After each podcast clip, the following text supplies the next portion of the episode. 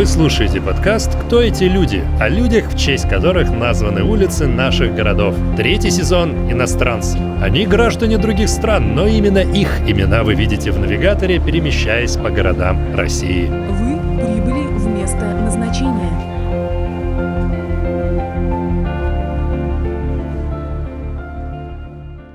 Ким Филби, английский шпион. В столичном районе Ясенева, недалеко от метро, располагается небольшая и ничем не примечательная площадь. Главное качество хорошего разведчика – быть непримечательным и не привлекать лишнего внимания. Возможно, именно поэтому этому месту дали имя Кима Филби, одного из самых известных агентов советской разведки. Площадь получила свое название совсем недавно, в 2018 году. Ким Филби родился в 1912 году в британской Индии.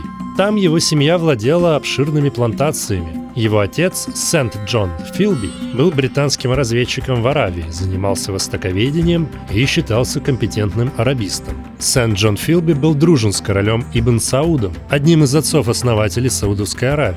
Он был глубоко укоренен в культуру и религию Востока. Ким писал об отце. Будучи оригинальным человеком, он принял мусульманское вероисповедание, взял саудовскую девушку из числа рабынь в качестве второй жены, подолгу жил среди бедуинских племен. По материнской линии родственником Кима Филби являлся легендарный фельдмаршал Монтгомери, командующий британскими войсками во Второй мировой войне. Ким – это домашнее прозвище нашего героя в честь популярного тогда персонажа из одноименного романа Киплинга, рассказывающего о приключениях британского мальчика в Индии. При рождении его назвали Гарольдом, но кличка Ким крепко приросла к Филби с детства.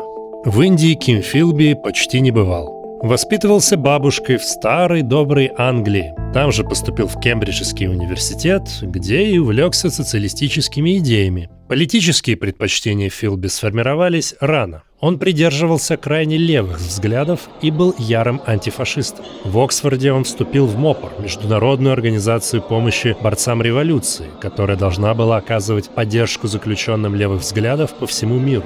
Когда я был 19-летним студентом, я старался сформировать свои взгляды на жизнь. Внимательно осмотревшись, я пришел к простому выводу. Богатым слишком долго чертовски хорошо живется, а бедным чертовски плохо, и пора все это менять. Английские бедняки в то время считались фактически людьми низшего сорта. Я помню, как бабушка говорила мне: «Не играй с этими детьми, они грязные, и ты можешь что-нибудь от них подцепить». И дело было не только в недостатке денег. Дело в том, что им не доставало еды. Как только я пришел к выводу, что мир устроен чертовски несправедливо, передо мной встал вопрос о том, каким образом можно изменить создавшееся положение. Я заинтересовался проблемами социализма. К этому времени я уже был казначеем общества социалистов Кембриджского университета. На тот момент одной из главных арен борьбы между левыми и правыми была Австрия, куда и отправился 21-летний Филби незадолго до оккупации страны Гитлером. Вместе с ним в Австрию приехала одна из активисток, Лидци Фридман, которая в 1934-м стала его первой женой. Всего их в жизни Филби будет 4. Вторая жена, продавщица, родит ему 5 детей. Третья и четвертая напишут о нем мемуары. Вербовщиком Филби стал Арнольд Дейч, икона разведки первой половины прошлого века. Советский разведчик-нелегал австрийского происхождения, Дейч был создателем и первым куратором одной из самых известных шпионских групп — Кембриджской пятерки, в которую входил Филби. Весной 1934 года со мной установили контакт и поинтересовались, не хочу ли я поступить на службу в советскую разведку. Это предложение я принял, не колеблясь. Ему было 22 года. Помимо Филби в состав группы вошли еще 4 кембриджских студента: Гай Бёрджес, Джон Кернкросс, Энтони Блант и Дональд Маклин.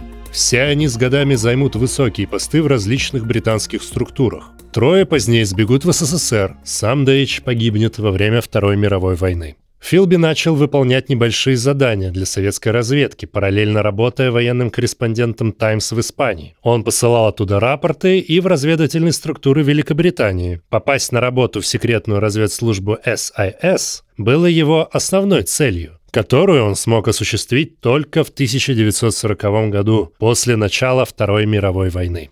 В 1941 году Филби стал заместителем начальника отдела, а в 1944-м возглавил отдел, отвечающий за наблюдение за просоветской коммунистической деятельностью в Великобритании. Только за годы войны шпион передал в СССР примерно 1000 документов, некоторые из которых были бесценны.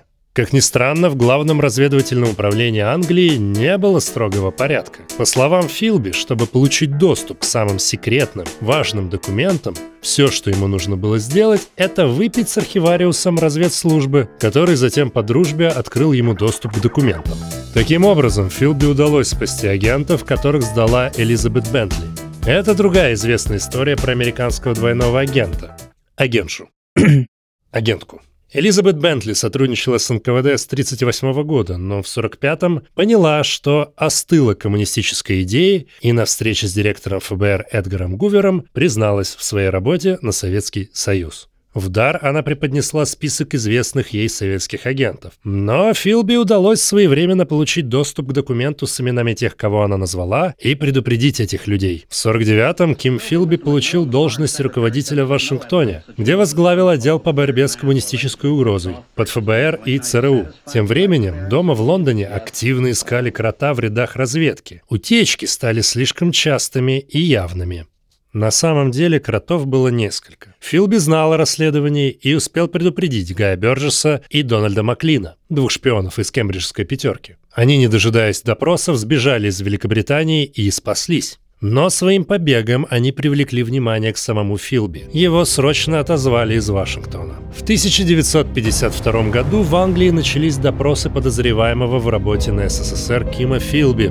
Но он не сломался под давлением и ни в чем не признался. Публике было объявлено, что никаких улик против Филби не найдено. Уже разразившийся шпионский скандал пошел на спад. Кима Филби отпустили, и он подал в отставку. Другого пути ему не оставалось.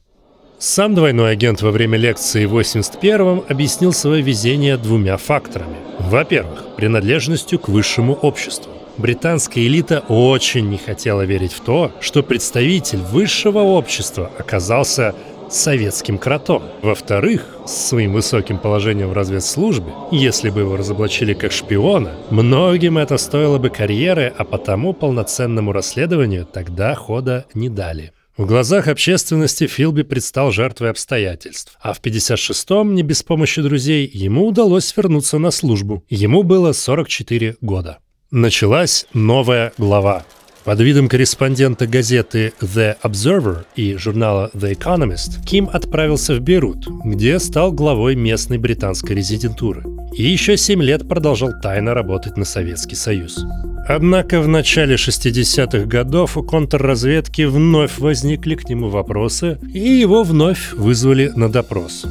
«Никогда не сознавайтесь», — учил Филби будущих агентов Штази. «Что бы у них ни было, даже если есть документы с вашей подписью, значит, это подделка. Просто отрицайте все». Говорят, что после допроса один из старых знакомых пришел к Филби и предложил неофициально признать свою вину в обмен на неприкосновенность. Неизвестно, пошел ли Филби на сделку, но в январе 1963-го КГБ тайно вывезло его из Бейрута в Москву. Он говорил, что принял это решение сам. Никогда больше не возвращаться на родину, в старую добрую Англию. Ему был 51 год.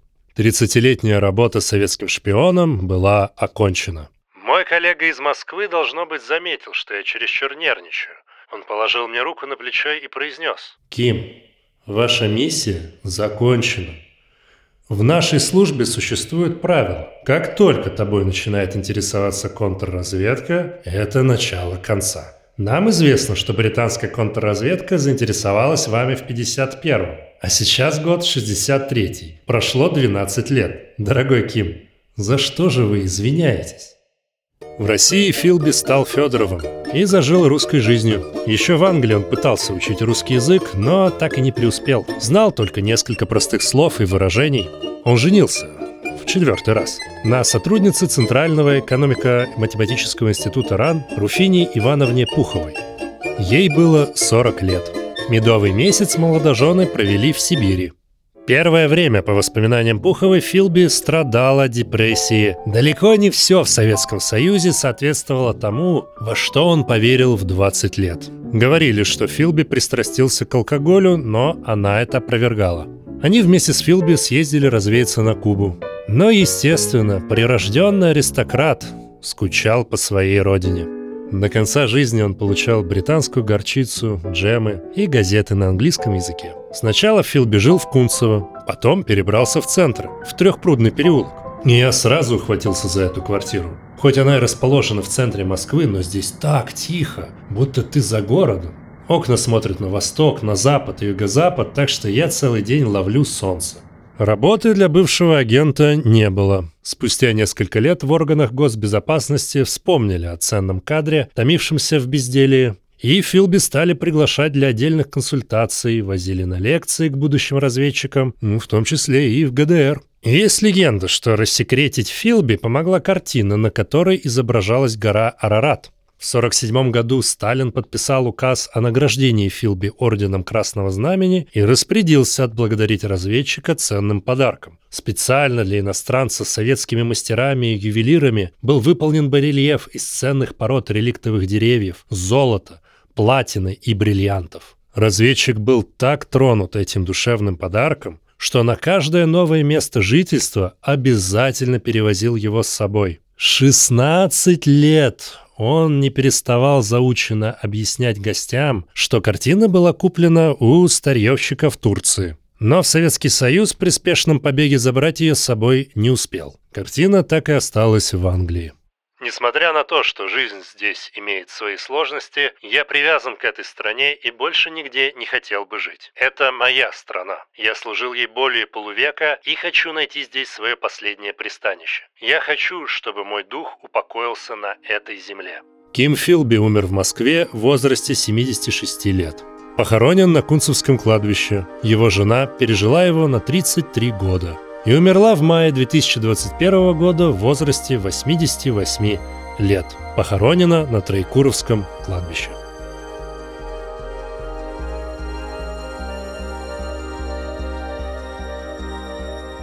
Третий сезон подкаста «Кто эти люди» осмыслил и озвучил Денис Николин. Если вам понравился третий сезон подкаста «Кто эти люди», вы также можете послушать первые два сезона на сайте hiddenfaces.ru, а также на всех музыкальных платформах: Яндекс.Музыка, Apple Music и другие. Спасибо за внимание и до новых встреч!